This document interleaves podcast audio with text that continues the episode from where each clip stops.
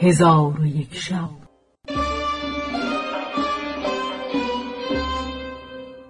چون شب سیصد و هفتاد و نهم برآمد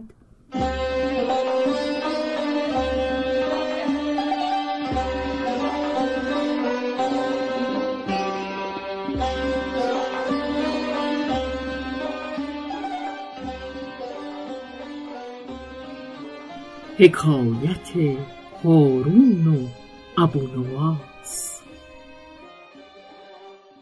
گفت ای ملک جوان خلیفه هارون رشید را عادت این بود که پس از انجام دیوان به خلوت در آمده شاعران و ندیمان را حاضر آوردی.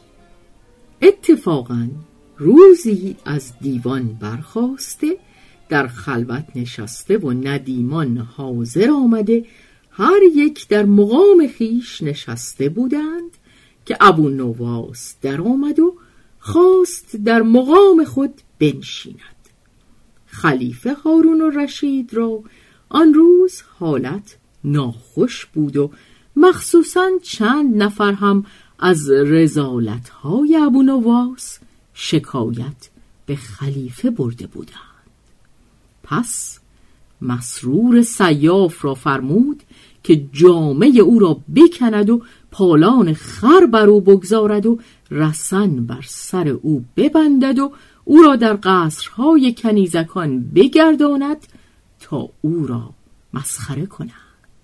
پس از آن سر او را بریده از برای خلیفه بیاورد. مسرور پالان بر وی نهاده او را همی گردانید و قصرهای خلیفه به شماره روزهای سال بود. پس هر کس ابو نواس را بدان حالت مزحکه می‌دید مالی به دو می‌داد. وقتی که ابو نواس بازگشت او را دامن پر از زر بود.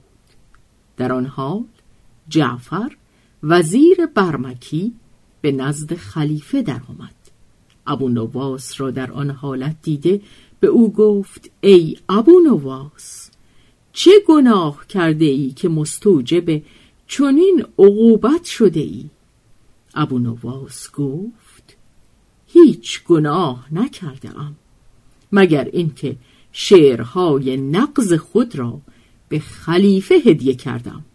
خلیفه نیز جامعه های فاخر خود را به من عطا فرمود. خلیفه با دلی پر از خشم بخندید و از او درگذشت و فرمود که او را بدره زر بدهند. چون قصه به دینجا رسید بامداد شد و شهرزاد لب از داستان فرو بست.